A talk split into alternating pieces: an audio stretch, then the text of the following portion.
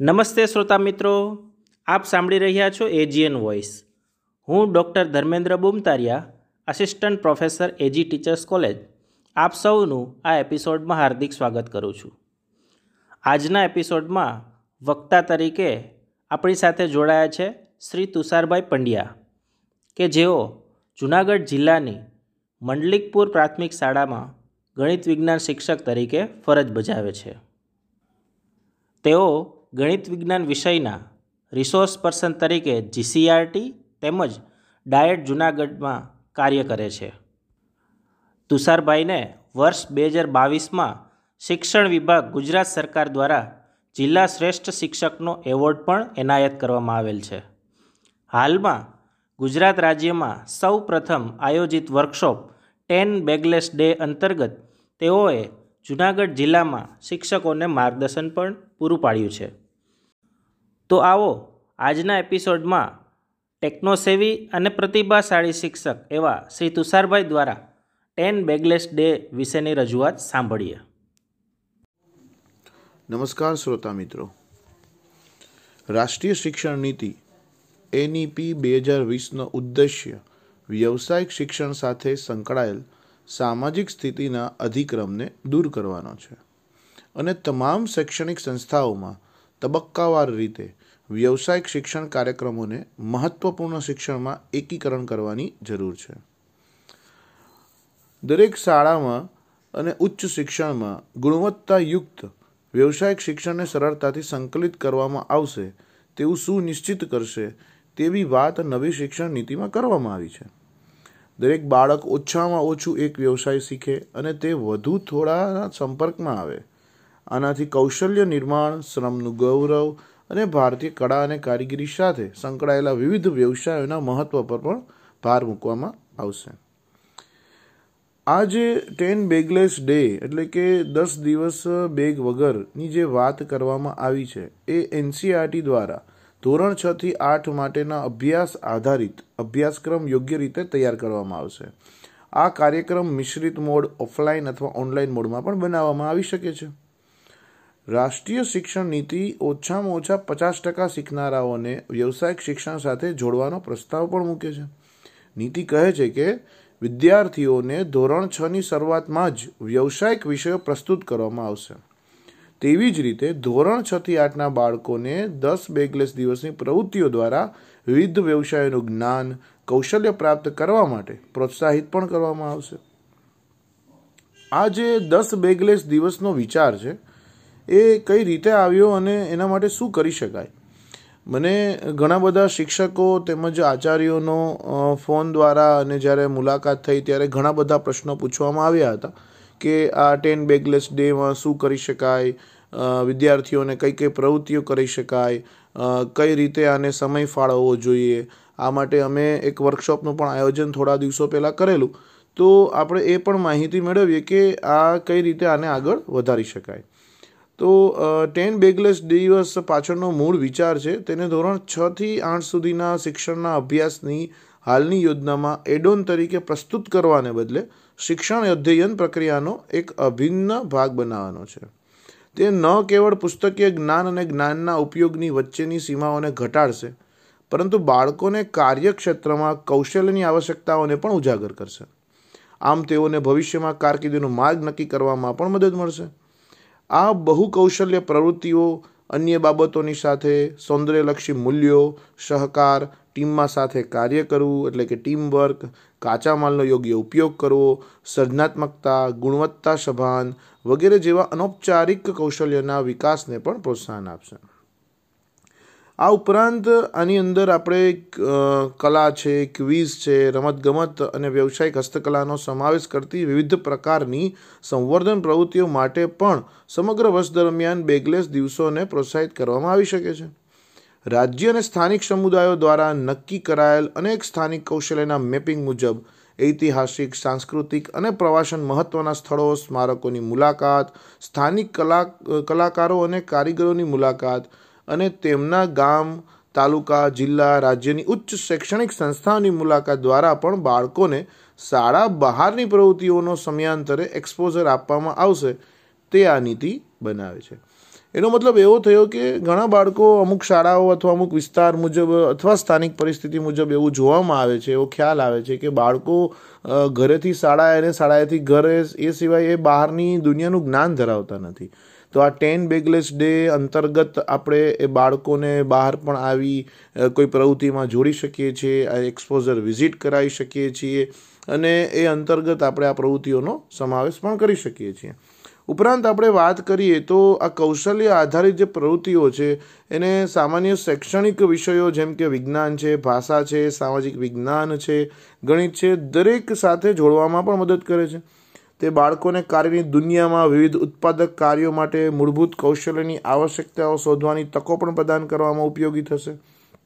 ઉપરાંત બાળકો વિવિધ વિભાવનાઓ અને વૈજ્ઞાનિક સિદ્ધાંતો અને કાર્યની દુનિયામાં વ્યવસાય અને કારકિર્દીની તકો સાથે ગાઢ સંબંધ ધરાવતા કૌશલ્યો શીખવા માટે પણ તેમને સક્ષમ બનાવશે. આપણે એવી ઘણી બધી પ્રવૃત્તિઓ હોય છે કે જેની અંદર બાળકોને ક્યારેક રસ હોય છે અથવા તો એ બોલી શકતા નથી. તો અહીંયા શિક્ષકો માટે એ પણ એક ચેલેન્જ હશે. એ પણ એ બાળકો પાસેથી જાણવું પડશે કે તે બાળકને શેમાં રસ છે. અને શિક્ષક તરીકે આ કાર્ય આપણા માટે મારા ખ્યાલથી ખૂબ સહેલું રહેશે કે બાળકોનો આપણે એક અભ્યાસ કરી છથી આઠના બાળકોને અને આવી પ્રવૃત્તિઓ આપણે પસંદ કરી શકીએ છીએ. અને સ્થાનિક પરિસ્થિતિ મુજબ આચાર્ય સાથે ચર્ચા કરીને તેને આખરી આપણે ઓપ આપી શકીએ છીએ. ઉપરાંત આપણે વાત કરીએ તો ધોરણ છ થી આઠના વિદ્યાર્થીઓ માટે દસ દિવસનો બેગલેસ શિક્ષણ કાર્યક્રમ માત્ર જ્ઞાન પ્રાપ્તિમાં જ નથી પરંતુ મૂલ્ય વિકસાવવા અને બહુવિધ કૌશલ્યોના નિર્માણ માટે પણ મદદરૂપ થશે જ. એટલે કે જેમ જેમ બાળક પરિપક્વ થાય છે, તેમ કાર્યની દુનિયા માટે બાળકને તૈયાર કરવાની જરૂરિયાતને ઓળખવા માટે એક અભ્યાસક્રમની આવશ્યકતા છે. આપણે એ સમજી શકીએ છીએ કે આ ટેન બેગલેસની અંદર તો ઘણી બધી પ્રવૃત્તિઓ કરી શકાય છે. એટલે કે આ પ્રવૃત્તિઓનો વ્યાપ ઘણો બધો છે. પરંતુ આપણે એ પણ જાણીએ કે આ દસ બેગલેસ દિવસના મુખ્ય ઉદ્દેશ્યો ક્યાં છે? કયા ઉદ્દેશ્યો હેઠળ આ એનઈપી બે હજાર વીસની અંદર આનો સમાવેશ કરવાની વાત કરવામાં આવી છે? તો આના જે મુખ્ય ઉદ્દેશ્યો છે એની આપણે ચર્ચા કરીએ તો શાળાના વર્ગખંડની બહારની દુનિયા સાથે સંપર્ક કરાવવો જેની વાત મેં થોડી વાર પહેલાં કરી. રોજિંદા જીવનમાં યોગદાન આપતા અને અસર કરતા જે વ્યવહારો છે, એનો એક્સપોઝરને એને આપવું અવલોકન આધારિત શીખવાની ક્ષમતા અને અભ્યાસ માટે અવકાશ ઊભો કરવો. ઘણી વખત બાળકને આપણે ક્યારેક પ્રયોગો કરાવતા હોય અથવા બીજી કોઈ ચર્ચા કરતા હોય તો એની અંદર એને અવલોકન આધારિત શીખવાની ક્ષમતા પ્રાપ્ત થશે. એના માટે આપણે અવકાશ ઊભો કરવાની વાત છે.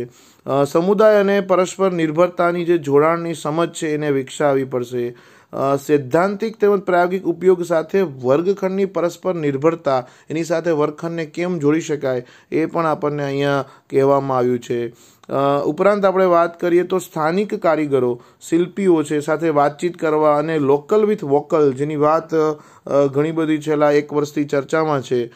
વિભાવના વિકસાવવાનું અને લોકપ્રિય બનાવવું. એટલે કે સ્થાનિક કોઈ કારીગરો છે અથવા આસપાસની કોઈ એવી વસ્તુ કે જે ત્યાંના આસપાસના લોકો દ્વારા બનાવવામાં આવે છે, બાળકોને એનો પરિચય થાય, એનો ઉપયોગ થાય, તે માટે પણ આપણે આની અંદર એનો સમાવેશ કરી શકીએ છીએ. અને મહત્ત્વની વાત આનો છેલ્લો અને મહત્ત્વનો ઉદ્દેશ્ય અથવા કહી શકાય મારા મતે મુખ્ય ઉદ્દેશ્ય કે સંભવિત કારકિર્દી ઉચ્ચ શિક્ષણના રસ્તાઓનું પણ એક્સપોઝર આપવું. એટલે કે આ પ્રવૃત્તિઓ દ્વારા એક પહેલાં તો દરેક શિક્ષકોના આચાર્યને એ પણ ખ્યાલ આવશે કે બાળકને શેમાં રસ છે, કઈ પ્રવૃત્તિમાં રસ છે, કયા વિષયમાં રસ છે, કયા ક્ષેત્રમાં રસ છે. ઉપરાંત એ શિક્ષકોને એ પણ ખ્યાલ આવશે કે એના માટે તેણે શું કરવું પડશે? અથવા એના માટે જે સ્ત્રોત છે કેવી રીતે એણે શોધવા પડશે? ઉપરાંત એ જે બાળક જે ક્ષેત્રમાં આગળ વધવા માગે છે, તેનો ખ્યાલ આવશે અને એને ઉચ્ચ શિક્ષણમાં અને એનાથી આગળ એને કારકિર્દીમાં આ પ્રવૃત્તિ કઈ રીતે મદદરૂપ થશે એનો પણ આપણે ખાસ ખ્યાલ રાખવો પડશે. ઉપરાંત આ જે ટેન બેગલેસ ડેની જે વાત છે, એમાં બીજી પણ હું એક માર્ગદર્શન અને માહિતી આપવા માગીશ.